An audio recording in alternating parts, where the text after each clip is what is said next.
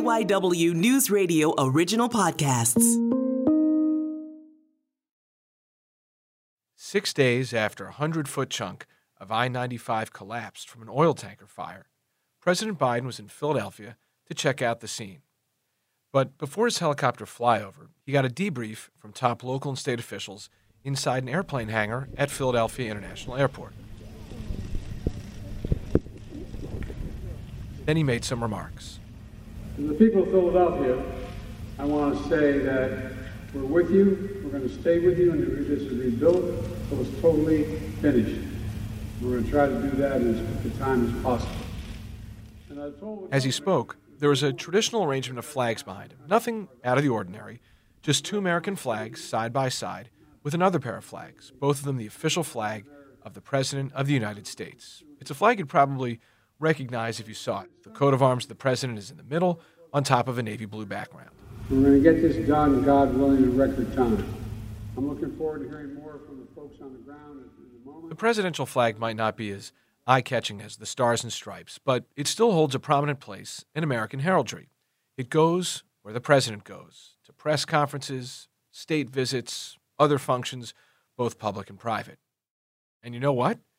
These flags, so intricately and carefully sewn and stitched, just so happened to be made a stone's throw away from where the president himself was when he toured the spot where I 95 collapsed. That's right a straight shot west from the Cottman Avenue exit of 95 at the Naval Support Activity Base in the Northeast. So, we have a very special mission.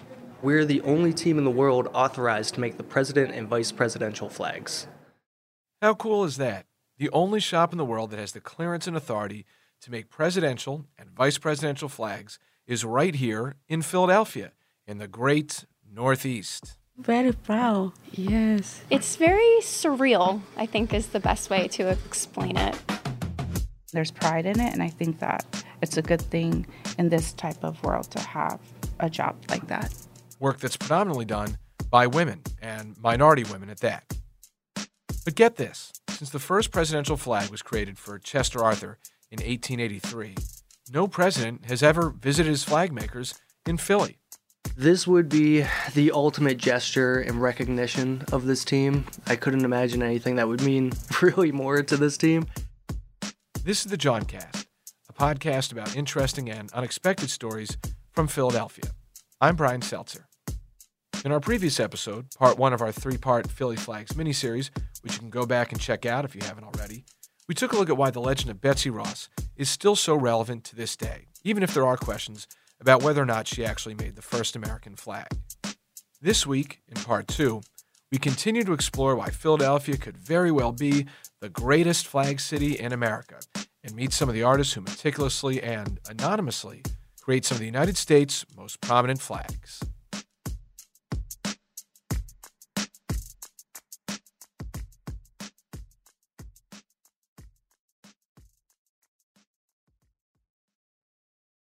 How often have you heard about that project or an achievement that required a massive amount of skill, talent, and labor, but the people behind the scenes never got even close to the same amount of love as the finished product did? This is a story that gives shine to people doing this type of work, who find purpose and pride in what they do, regardless of recognition.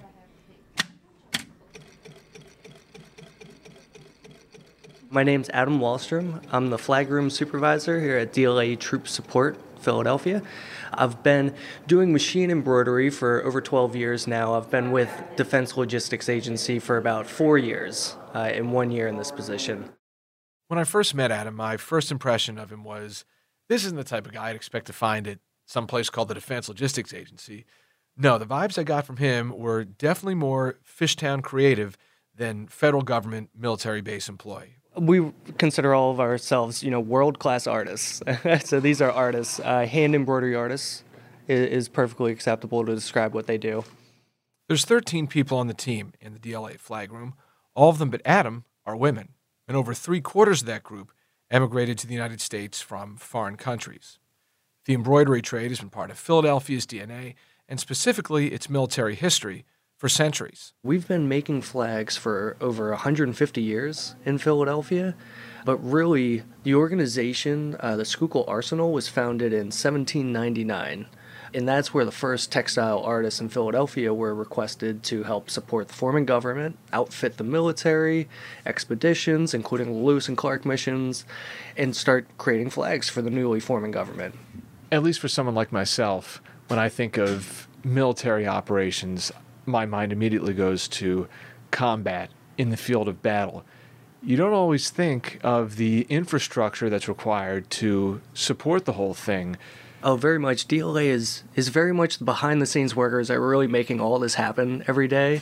When it comes to flag making for the military in particular, what it is is a non-verbal form of communication, right? So, in the field, things have to be perfectly legible from a distance, up close, and we cannot confuse this language because that could equate to a major failure out in the battlefield. So th- this is something that the standards are something that do not have any uh, flexibility for error with. When Adam walks me through the double doors that lead into the flag room, I get a nice greeting from the women in the room. Wow. Well, on behalf of the Betsy Rosses of the 21st century, welcome to the DLA Troop Support Flag Room. This uh, is awesome. Everyone's got their own workstation. The first thing that jumps out at me is the atmosphere, the vibes. Almost dead silent, very businesslike. Clearly, no one was fing around. Everyone was professionally dressed, which to me was a sign of how much pride and respect they have for the work that they were doing. And I got it. The work being done inside the flag room is serious. It takes concentration. It's prestigious. The flag room produces about 350 flags a year for the president, vice president, military, and other government agencies.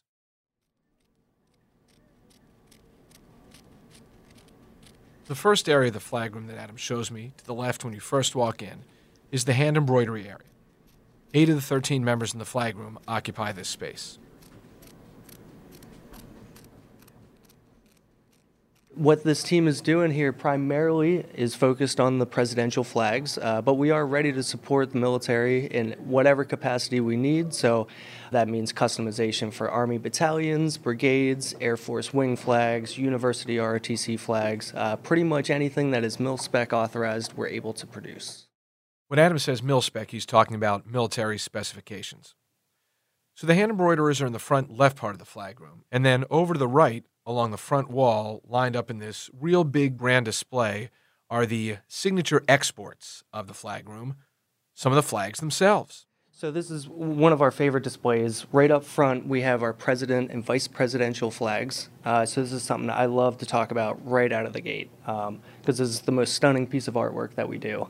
This design for the president, the dark blue flag, uh, was. Adam goes on to describe what the presidential flag looks like. There's a navy blue background, a bald eagle on the front, surrounded by a circle of 50 white stars.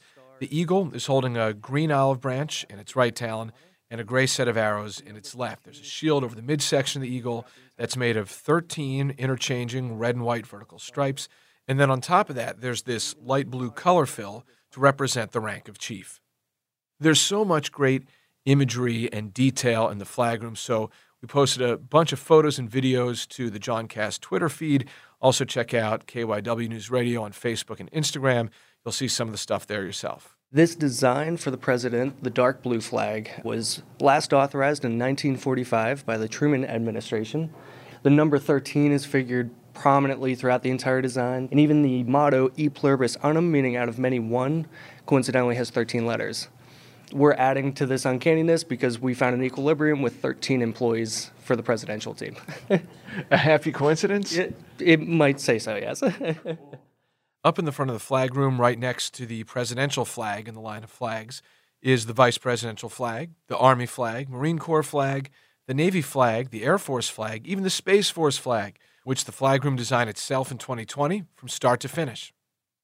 Now, the back part of the flag room is divided into two parts. The first one acts like a warehouse space with floor to ceiling shelves that are 50 feet long and have 60 inch reams of rayon fabric, all with the American Herald colors. This gives us the capability to produce just about any type of flag that we need. There's always certain set of colors approved uh, with mil spec, um, so it's pretty easy to warehouse in a small space based upon what the typical custom uh, embroidery shop would need to warehouse. the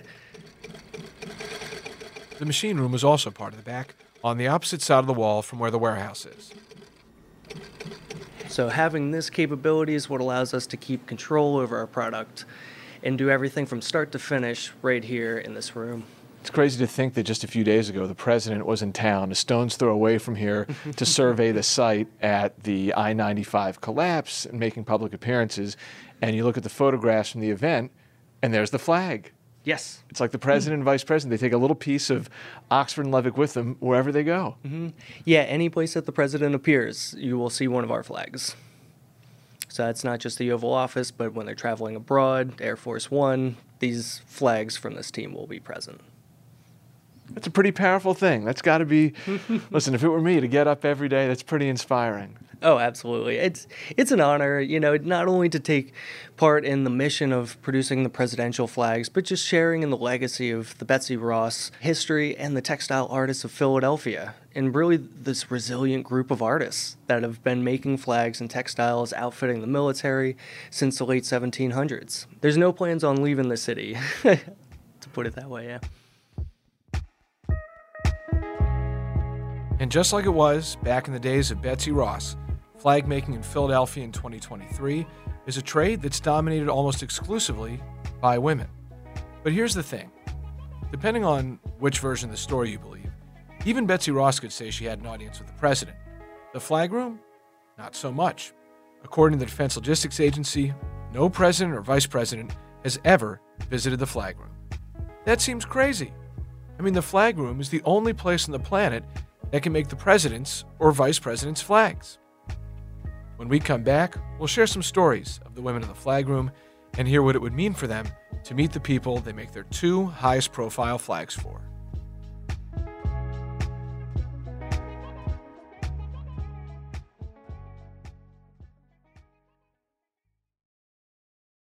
This is the Jawncast. I'm Brian Seltzer. When you think about the history of flag making, especially right here in Philadelphia, there's one particular demographic that's made the biggest contributions.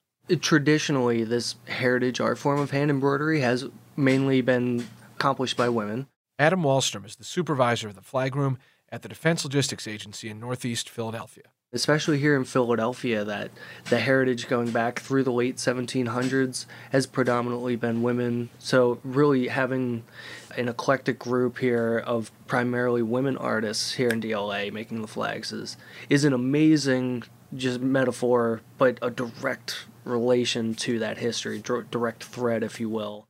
Something else that's really important to point out about the dynamics in the flag room is that not only are 12 of the 13 employees female, three quarters of them, or their families, emigrated to the United States from places like Vietnam, Cambodia, or the Philippines. Others have heritage ranging from South America to South Korea, or identify as BIPOC. Essentially, their backgrounds are as diverse as the country they serve.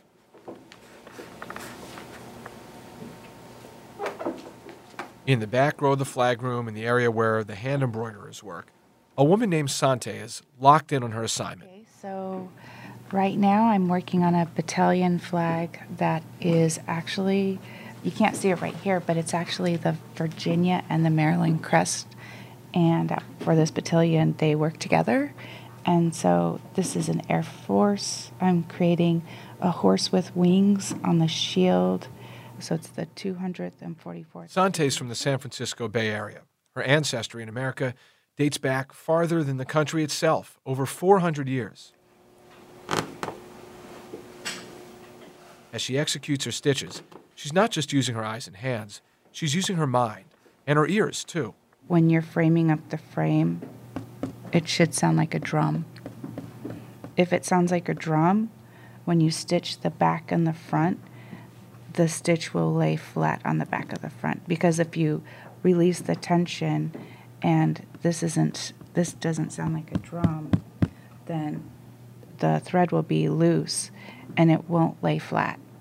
I'm trying to think of this maybe in terms of the college system and grad school and doctorate and master's degree. Do you remember when it felt like you were confident in your skills, that you really felt like you mastered this and you were proficient to do this at this level? So, generally, if you do uh, schooling with embroidery, you can do an academic schooling in fine craft or decorative craft since this particular art form was the first art form that women were allowed to do in the 1890s. So this did start our arts and crafts system in the American school system.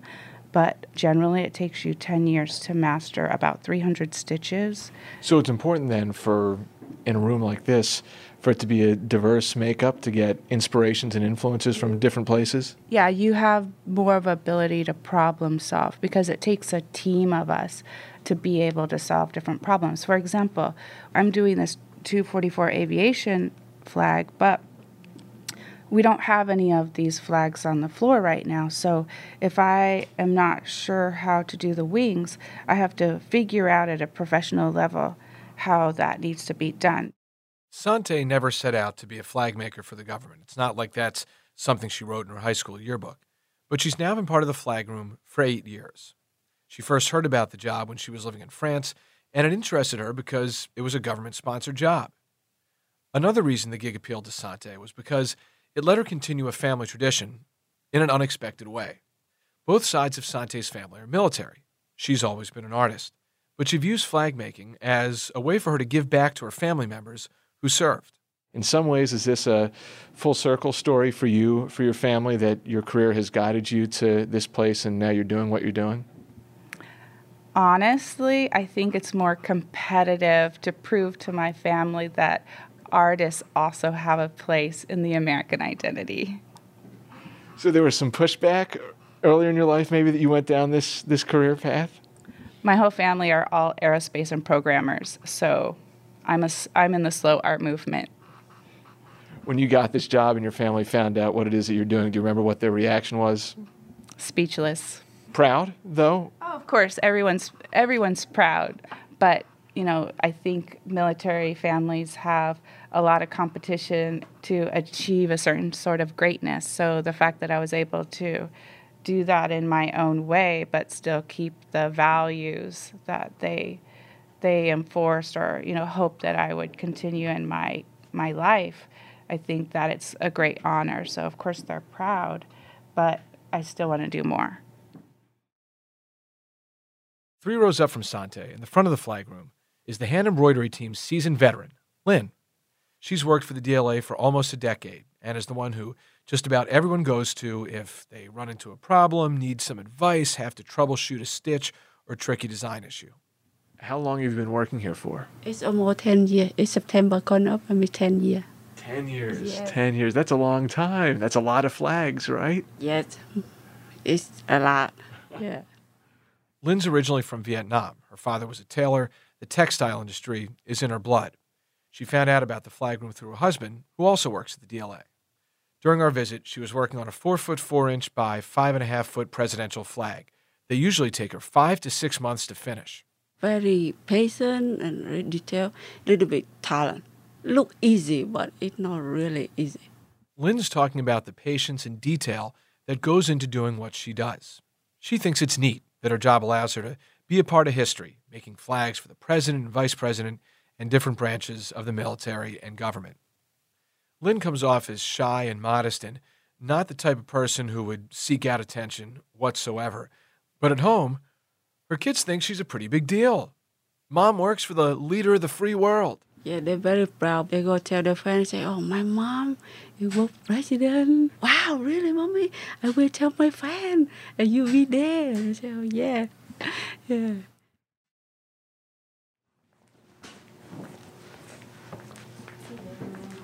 Heading from the hand embroidery area of the flag room to the back, where the machine room is, Sam Soifer is standing over a wooden light table. She's the flag room's primary tracer and has a white color pencil in her hand at the ready.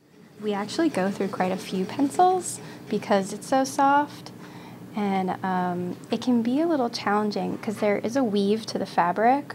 Sometimes the pencil will catch in a groove and then you'll go whoop. Uh, so you have to be careful, which is why I use such short lines. Tracing is a key part of the flag making process. Works the other way. So we take the authorized drawing, and that goes on the glass of the light table, and then we lay this dark fabric on top. Big responsibility. Yeah. There's got to be some, a cool pressure, but there's got to be some pressure that comes with it to get it right. It's absolutely true that there is some pressure. When I first started, I was afraid to even touch the fabric. Now it's kind of a little bit old hat for me, so I know that I need to be more assertive with the way that I handle my tools. You said you never would have thought that this is what you'd be doing for your career. No. What did you think you were going to be doing? I have no idea. I mean, I went to school for illustration and then there was an economic, like, you know, downturn. So working in a restaurant for the rest of my life, to be perfectly honest. so I'm super pumped to be here. On one of the walls by Sam's tracing area, something jumps out. It's a tracing for the coat of arms that goes on the presidential flag, but on the shield on top of the eagle in the middle, where the alternating red and white vertical stripes are ultimately going to be, each stripe is filled with a different signature. Adam Wallstrom, the flagroom supervisor, is standing a few steps away, so I ask him about it. And what's this on the inside of the shield here? So these are actually signatures of visitors of the flag room. This is one of our oldest traditions in the flag room. We'll give a tour, and then at the end, we'll offer the unique ability to sign a presidential flag. Uh, now, this is something that will be sewn over, um, so this will never be visible, but it's something that we now know every flag in the Oval Office does have some signatures of visitors to the flag room. Talk about an awesome, thoughtful touch. But the biggest irony of all, of course, is that ever since the DLA flag room has been around and making flags for the president, the president himself has never had a chance to sign one of the stripes of his own flag. And that's because a president has never visited the flag room. Now, the flag room has hosted and welcomed high profile guests over the years the Joint Chiefs of Staff, four star generals, members of the White House. But as Sante, one of the artists we heard from earlier, pointed out, never the president or the vice president. We're still waiting for a president and vice president to come into the room, so I would really hope and encourage them to do so. What would that mean to you? It would mean a lot to the team, and we don't understand why they haven't been here yet. I'm sure there's a lot of areas of government where you could apply the same thought, but it's like here's a group of uh, kind of people behind the scenes, unknowns, but are involved in, in making something that's so important and symbolic to the country. If a if a president or vice president is going to speak to an audience, we have to have the flag ready for them so everybody knows the protocol. So I think it's it's they should come here. I also brought this up with Adam Wallstrom. What would it mean for this team to have the opportunity to meet the President of the United States, the person who they're pouring so much of their craft, skill, and talent towards making something for? This would be the ultimate gesture and recognition of this team. I couldn't imagine anything that would mean really more to this team. This is an open invitation that we've always had, and we just have yet to be taken up on it.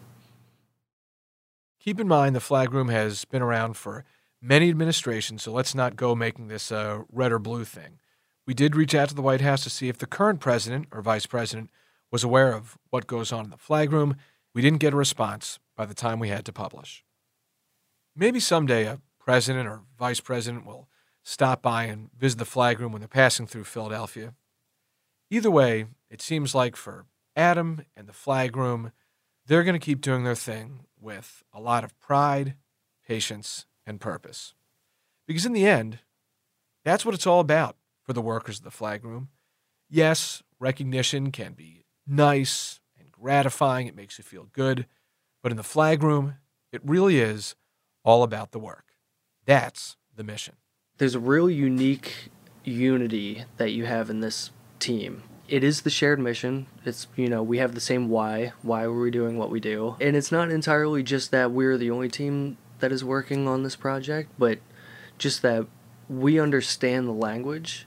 So having a team of 13 people who are happy to just nerd out about these details and, and, and really get into the specifics. Things I have to catch myself when I'm doing tours and start talking about the technicalities of embroidery, and they're just looking at me like, "What are you talking about, man?"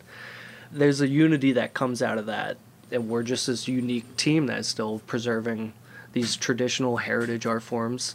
It really brings us together, and we move in a uniform way.